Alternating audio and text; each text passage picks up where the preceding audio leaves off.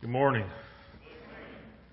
What a great truth that we can praise the Father and the Son and the Holy Spirit. We can lift up our voices. What a privilege it is to gather each week to do that. I don't know about you, but I missed gathering last week. Um, there's just something special about gathering as a church family to lift up our worship and song and, and praise the Lord. So I'm actually going to, I had a schedule to pray later, but I'm going to pray right now before we get started. Dear Heavenly Father, Lord, I thank you that you are the King of Kings and the Lord of Lords. Lord, I, I thank you that you came down to die on the cross to pay the price for our sins, that the only reason we can gather here together is because of the completed work of the cross that we can have hope, that we can have certainty, that we can walk through life and have power through your name. That you give us your presence in the middle of difficult times and joyful times. That you're with us. Lord, and even that you taught us how to pray as we open your word today and look at the Lord's Prayer. We thank you for how you teach us and how you're patient with us as we fail. So, Lord, we just pray as we study your word today that you'll speak through it to our hearts. In your name we pray. Amen. Well, we are going to be in a series uh, called How Do You Pray? Uh, the disciples went to, the, to Jesus and asked, Teach us how to pray. As Christians, uh, we know we should pray often. As we hear sermons on praying, we often walk away going, I need to do better. I've never talked to a Christian and said, How are you doing? They said, Oh, I'm good, but I'm just praying too much. We all have a desire to pray more, but oftentimes the struggle comes with okay, how do we do that? How do we structure this into our lives? During my sabbatical, I started using the Lord's Prayer as a structure uh, to help me stay focused. I don't know how many other people in here have ADD, but I I do. It's strong, and uh, I get very easily distracted. And so having something, some process to pray through, has been so beneficial. Uh, one of the most influential books I ever read was a, a book called "Praying the Bible" by Donald Whitney. Uh, great book. Uh, we actually did a sermon on it.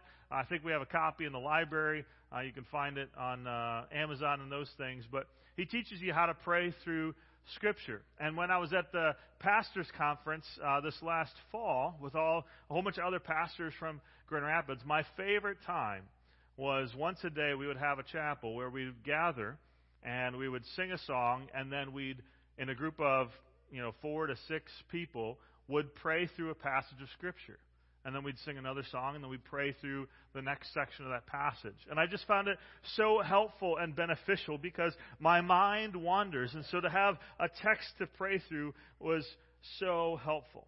And in Luke 11, after Jesus finished praying, when the disciples had heard him pray, they asked him, Lord, teach us to pray, just as John taught his disciples. So my goal during this series is to teach you how to pray using the words that Jesus used as he taught his disciples.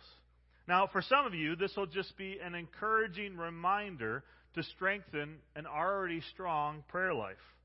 For others, this new information might help you structure your prayer time a little more effectively. And yet, for others, maybe you've never really had a structured prayer time before. Maybe you go, I figured out the, the prayer time around meals. I've, i figured out how to pray for someone who's sick. But I've never really had a time where I sat down and just spent time praying with the Lord. And I would like help with that. And so hopefully this will help. And maybe you're here or you're listening online and, and you don't even yet have a relationship with Jesus. And my hope is that through this series, through God's Word, through the leading of the Holy Spirit, that God would draw you to Himself, that you could experience the joys of a relationship with Christ. So, wherever you're at in your faith journey, my hope is that this series will challenge, encourage, and strengthen your prayer life.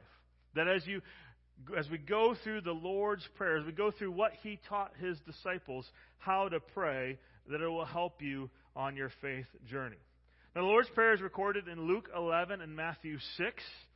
And uh, repetition was one of the main ways that the rabbis used to teach, so we think that Jesus probably taught them this multiple times as he was going along the road. Now, it doesn't mean it's the only way to pray. This doesn't mean that this is the prayer we should pray every day or that we need to pray. In fact, the, throughout the New Testament, we can read prayers written by Paul and others. But the disciples wondered okay, Jesus, we've watched you pray, we've seen how you pray. Teach us. And this is what he taught them Our Father, who art in heaven, hallowed be your name. Your kingdom come, your will be done on earth as it is in heaven. Give us today our daily bread, and forgive us our debts as we also forgive those who who are debtors. Sorry, I've memorized it in multiple translations, so my brain. and lead us not into temptation, but deliver us from the evil one. So in this series, we're going to look at how to pray by examining the Lord's Prayer, and we're going to look at six things.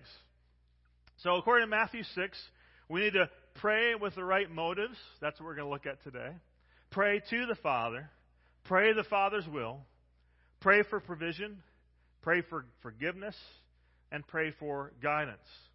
And so we're going to look at those six sermons over the next six weeks. And in week seven, we're going to look at John 15 about abiding with Jesus. Now, that was the sermon I was going to give last week, but we threw it on the end there. So before we dive into that, I want to I want to give you an important principle that's the most important principle you can ever learn about studying the Bible.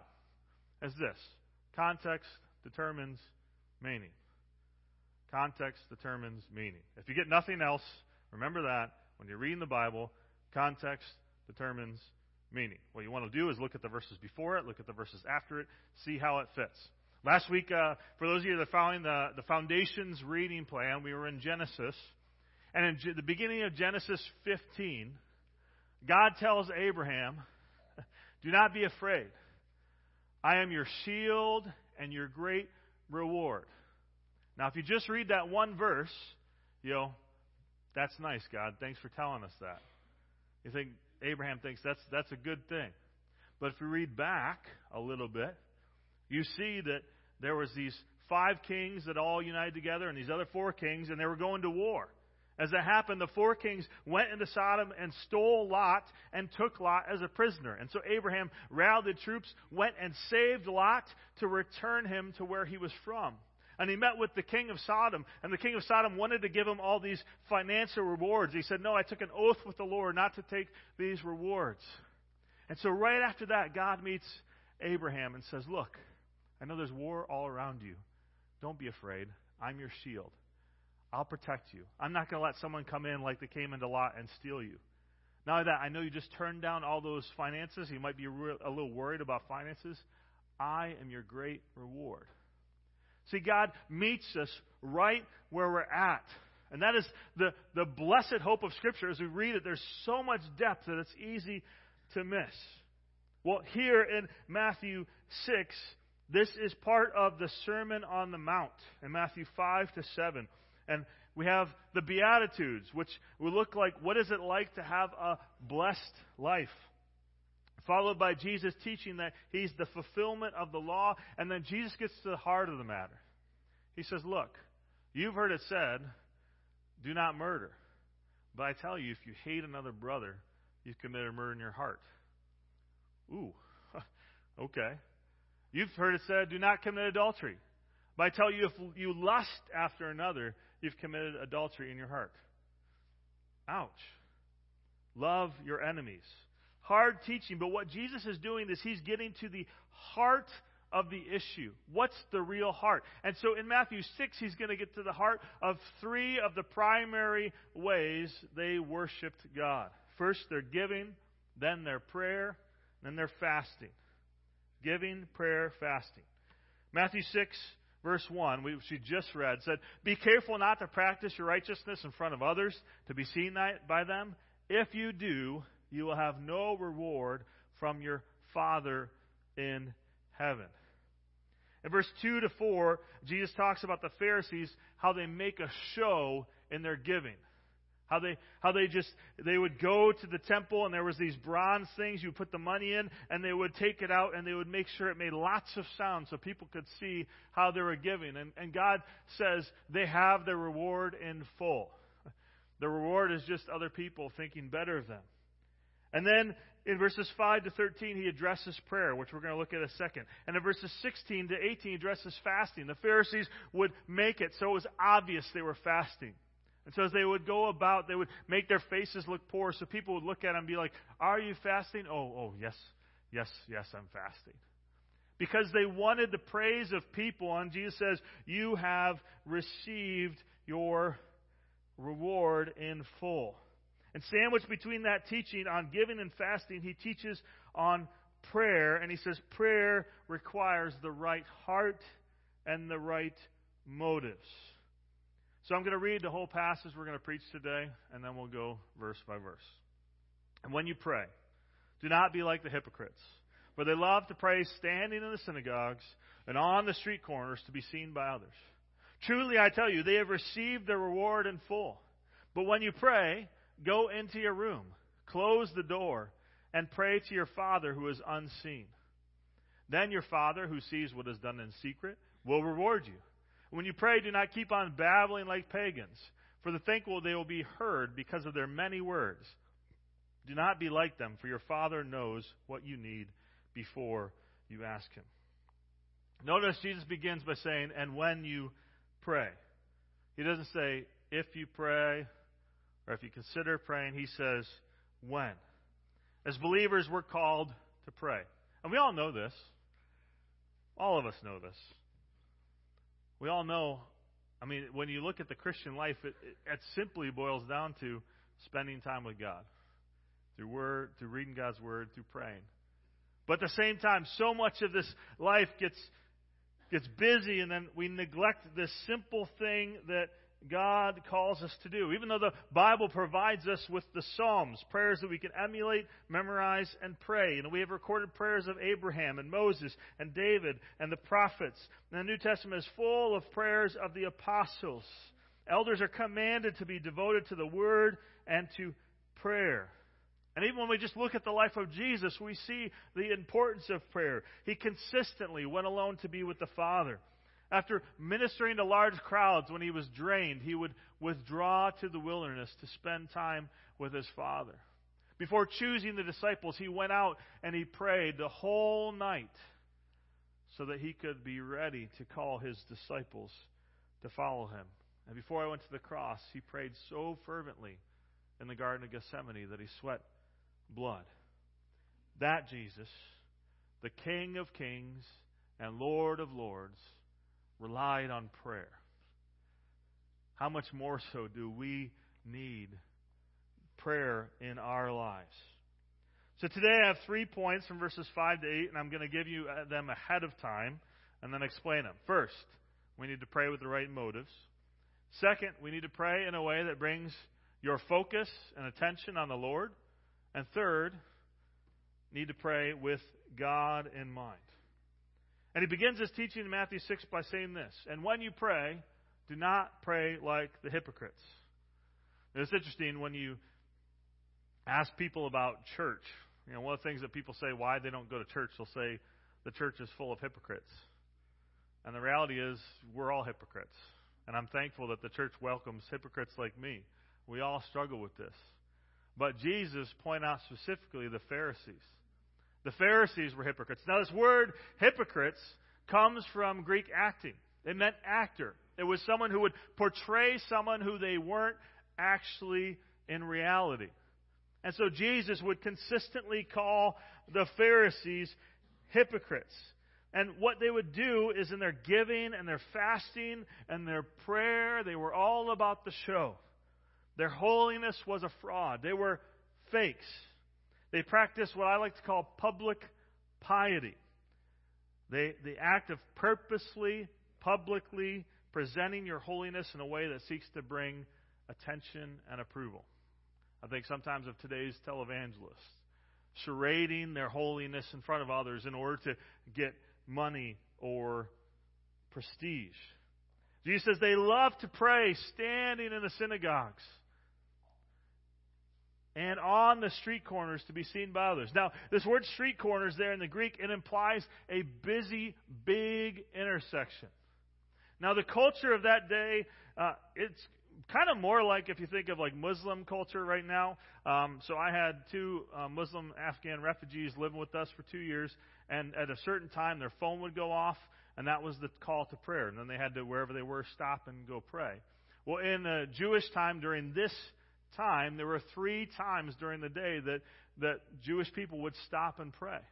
So what these Pharisees would do is they would make sure when it came time to stop and pray, they were either in the synagogues or they weren't just on a street corner. They were on a busy street corner where everybody else could see them. And they would stop and they would stand in those places in order to be seen by others and they would pray. Was their purpose in prayer to bring glory to God? No. Was it to make God famous? No. Was it to humble themselves before the Lord? No. The purpose was to get glory for themselves, to get the ad- approval and admiration of others. And Jesus said they got that. Look at the next part of the verse. Truly I tell you, they received their reward in full. The reward was not God's approval, but man's approval. It was not the Lord hearing their prayers, it was others hearing their prayers. It was not the reputation of the Lord being increased, it was their reputation being increased. Jesus gives us an example of this in Luke 18. He says this To some who were confident of their own righteousness and looked down on everyone else, Jesus told them this parable. He looks out the crowd. He said, These are people that are confident in their own righteousness, so I'm going to give them this parable. Two men went up to the temple to pray one a Pharisee, and the other a tax collector. The Pharisee stood by himself and prayed, God, I thank you that I'm not like other people robbers, evildoers, adulterers, or even like this tax collector. I fast twice a week and give a tenth of all I get. Notice, go back there, sorry. Notice the three things that Jesus criticized in Matthew 6, the Pharisee does here his prayer, his fasting, and his giving. He's saying, I'm not like other people. I am holy. Look at me. Next verse. But the tax collector stood at a distance. He would not even look up to heaven, but he beat his breast and said, God, have mercy on me, a sinner. Look at the contrast between these two. One says, Thank God I'm not like all those people. And the other one says, God, I need you. So we, we come to church. I think people have this perception about church that it's, it's for the good people that that do the good things. But really, it's for broken people like you and me that come and say, We need God's grace and mercy today. And we need it tomorrow. And we need it the next day because we're not deserving of it. The Pharisees were saying, I'm deserving of all this grace. I'm deserving of everything that comes to me because I'm holy. I'm better than all those people. But the tax collector says, I am broken. God, have mercy on me, a sinner. Next verse. I tell you that this man, the tax collector, rather than the other, the Pharisee, went home justified before God. For all those who exalt themselves will be humbled, and those who humble themselves will be exalted. All throughout the Gospels, Jesus teaches this upside down kingdom. Those who are humbled will be exalted, those who are prideful will be brought down. That to come before God, we come in humility. Prayer is about our heart and our motives. So we come to pray. The first thing we need to check is what are our motives? Do we have the right motives? Are we coming to the Lord as humble sinners in need of grace? Are we coming as prideful Pharisees thinking we got it all together? But when you pray, next verse, when you pray, go into your room, close the door, and pray to your Father who is unseen. Then your Father who sees what is done in secret will reward you. Jesus describes going into an inner room. This is probably a storage room where food, tools, supplies are kept. It's the least likely place to be disturbed in your house, to close the door and to pray alone. Now, Jesus' primary concern here isn't location. It's not that you have to have this specific room. What he teaches is solitude.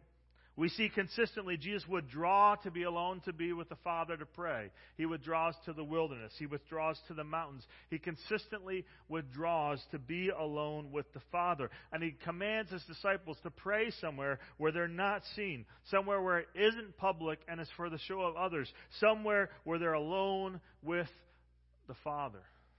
Somewhere where there's no temptation to put on a show. There's no temptation to think about, I got to have the right words so other people don't think something different about me.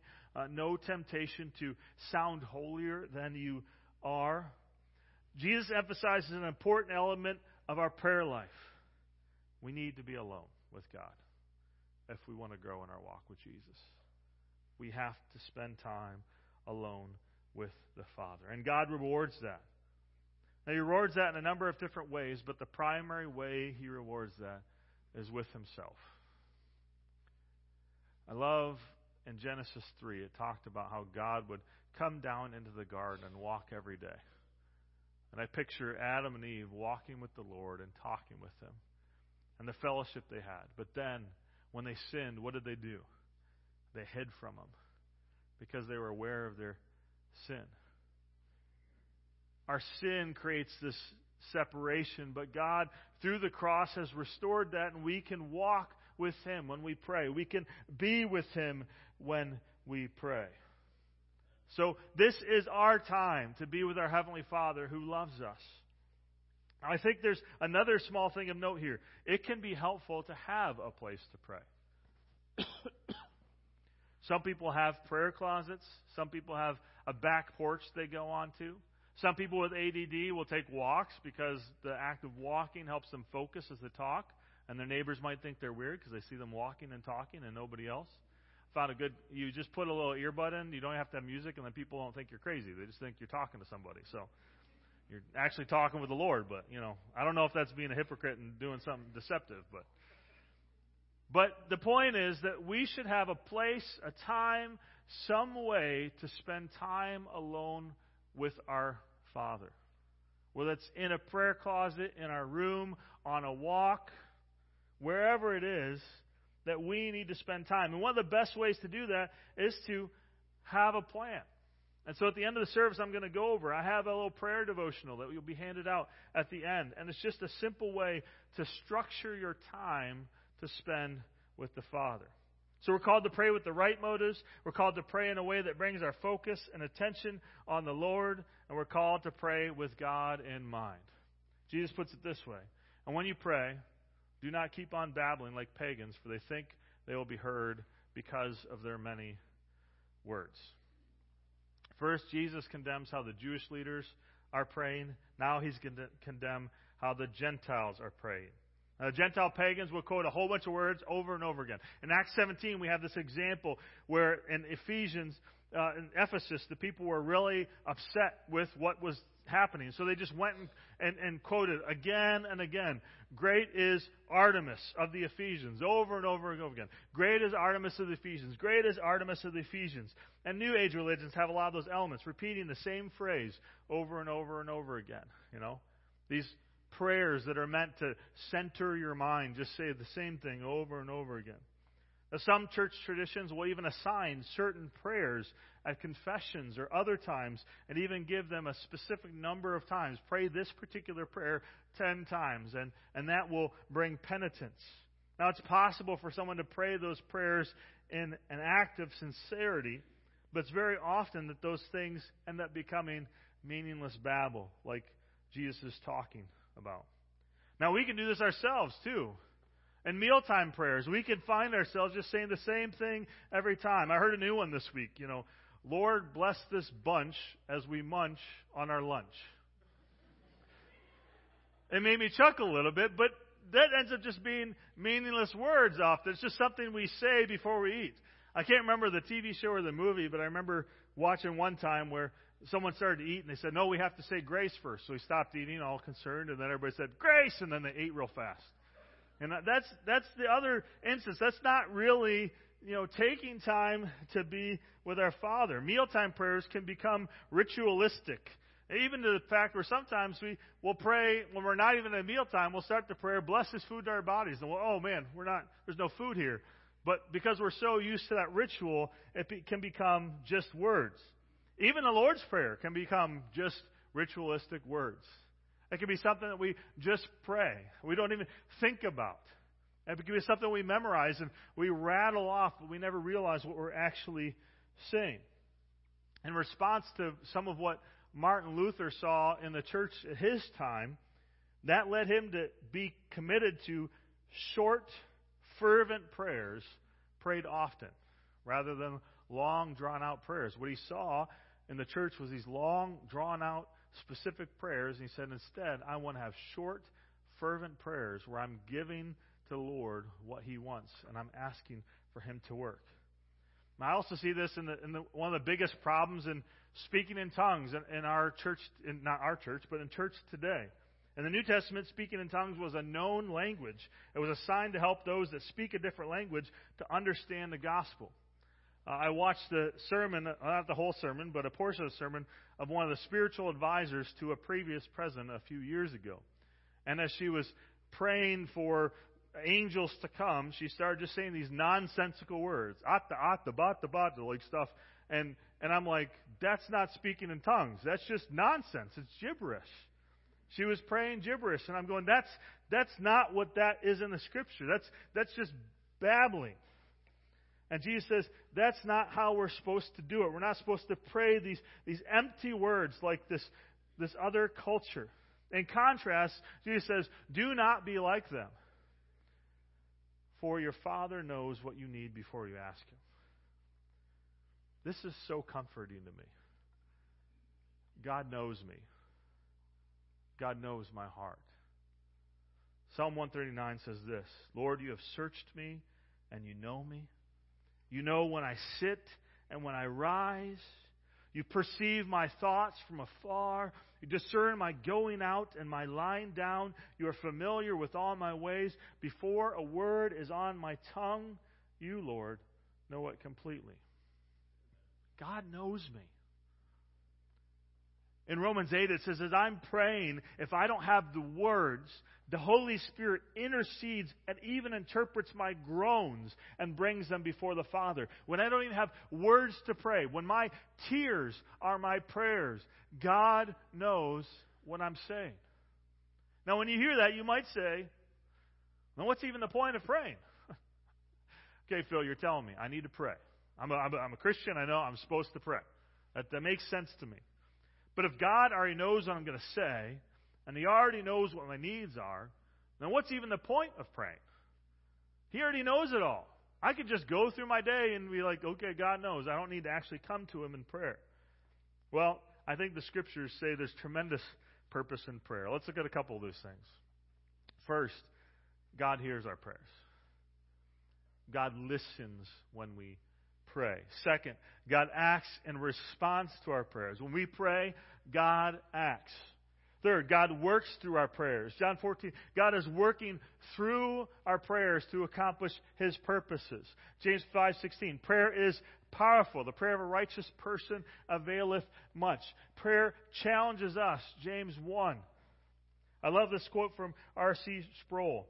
Prayer changes all kinds of things, but the most important thing it changes is us. As we pray, God changes us. I've seen this time and time again in my life. The more I pray, the more I ask God to conform me to the image of Jesus Christ. That makes me a better husband, a better father, a better friend, a better pastor, a better coworker. When I commune with God, when I abide with God in prayer, He changes me to be more like Him. Even though God knows what I'm going to ask for before I pray, even though He knows my heart, He knows my inmost desires, He meets me in that prayer. Prayer is an opportunity for me to enter into relationship daily with the Father. So, as believers, we need to pray. In today's passage, we looked at how God calls us to pray. How we're called to pray with the right motives, to pray in a way that brings your focus and attention on the Lord. Be that going away to a, a prayer closet, be that finding a place in your house, taking a walk, whatever it is, taking your time to be alone with your Father, away from any distractions. And third, pray with God in mind. Now, whenever we come to a passage like this, it can be easy then to misinterpret it and make it say something that's not saying. What this is not saying is that we shouldn't have public prayers. You're saying, well, Phil, why do we even have prayer? We had prayer before your sermon. We had prayer during the service. Why are we doing that if Jesus says to go pray in quiet? Well, even though Jesus withdrew to pray often, he also prayed publicly. The letters of the apostles are filled with prayers that are meant to be prayed as the passage is read. The Bible records the public prayers of Solomon, the Levites, and many others. Prayer was a part of worshiping in the early church. So public prayer is important. That's why we pray during the service. That's why we pray before the sermon. That's why we pray as we gather in life groups. That's why we pray in D groups because public prayer is important. Second, doesn't mean we shouldn't pray together. This isn't saying you should only pray alone. The scriptures say, confess your sins one to another. And the best thing to do after you do that is to pray. One of the biggest things I ever did that changed my life was to start praying consistently with my wife. One, because it's hard to be mad at someone you're praying with or praying for. So that changed how often we were mad at each other. We're mad at each other a lot less now. Never mad at each other, right? Never. Perfect marriage, never have any struggles. That's you see, if you say something sarcastically, it means that you're not actually lying. You're supposed to interpret that we are normal people that have normal problems, but we're by the grace of God, we have a wonderful marriage. But praying together is an important part of our walk. That also doesn't mean we can't pray unless we're alone somewhere. See, the amazing thing when God gives us His names, one of His names that He gives us is God with us. That means He's always with us. That means we can pray as we're driving with our eyes open, by the way. We can pray as we're in the shower. We can pray as we're walking. We can pray at work. Man, I worked. Have you ever worked at a toxic work environment? So, I worked at McDonald's for three years. Six months was at the Alpine McDonald's. Worst place I ever worked. Horrible, horrible, horrible. I prayed so much during that time. I pray, Lord, help me not to respond to this person in anger. Lord, help me be nice to this person. Lord, help me to show grace to this worker. I just prayed so much during those six months. Because God is with us every moment of every day. And we can come to Him at any moment in prayer. And He is with us. So just because we should have this set aside time alone to be with God, to spend time in prayer, Jesus that is how you pray the scriptures also say we can come to Him at any moment. We can pray at any time, but even though we can pray at any time, it's still good to have that time to be alone with Him. So, as I mentioned, um, there's two devotionals out there. One is a little one for kids, uh, so kids can grab this. Uh, but the second one is for adults. Now, we, for these last number of years, have provided you with a reading plan uh, to read God's Word because we believe that God's Word changes us. But this is the first time we've given you a, a, prayer devotional. So this is meant to go along with your foundations book if you're reading the foundations or if you're doing any other prayer thing. And basically, it's just meant to walk through the Lord's Prayer and to pray it. So the first two pages, it has just kind of a, a talk about what, what prayer is. But then once you get to the third page, it's just the same every day, and it's praying for the prayer. And so when you pray the prayer, it begins, Our Father in heaven, hallowed be your name. and this is a time for you to pray to the Father. What I love to do is, thankfully this year, the Foundations book goes through the Psalms too right now. And so as I'm reading the Psalms, I write down three attributes about God, three characteristics about God. And then as I go to my prayer, I pray and thank God for those attributes, for those characteristics. I praise God for who He is. And then we pray, Your kingdom come, your will be done on earth as it is in heaven. And that's a time to pray for God's will to be done in our lives, not for our will to be done. part of prayer is conforming our will to God's will. To say, I want your kingdom to come. I want to build your kingdom. I don't want to build my kingdom. I want to build your kingdom. And asking God to help you do that. Give us today our daily bread as a time to pray for our needs, to pray for our provision. And so we take that time, and maybe you take the care and prayer or something else. You pray for the needs of others. You pray for your needs. Pray that God would intervene in those circumstances. And then forgive us our debts as we also have forgiven our debtors as a time to come before the Lord and, and, and confession. God, these are the areas that I've sinned yesterday. Would you make me aware? Would you put to mind areas that I've sinned against you that I didn't realize? Would you show me how I could live according to your purposes? And then lead us not to temptation, but deliver us from the evil one, we pray. God, today would you guide me? Today would you help me to avoid the temptation of the evil one? Today would you help me to walk in victory? And those simple prayers are a way for us to align our hearts with what God wants from us.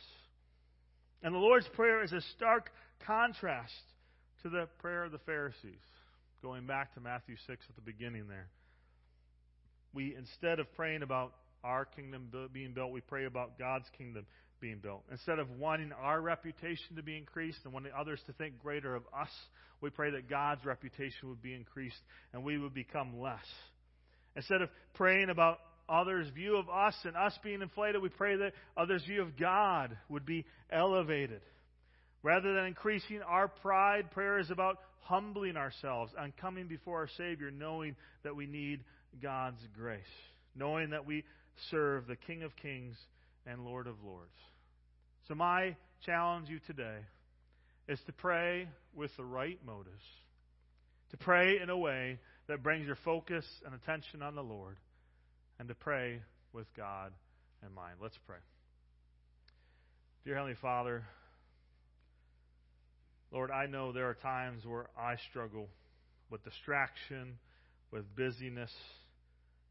Rather than giving you my best time, I give you my last time. Rather than pursuing you first, I give you leftovers. There are so many times where I've failed in this area, Lord, and I thank you that you show grace to us. You come and meet us where we're at. And maybe there are here, people here today that have a tremendous prayer life. And, and this will just be an extra tool to help them to continue to have a strong prayer life. Or maybe those, there are those that, that struggle with this. Lord, wherever we're at in our spirituality, help us to meet you in prayer.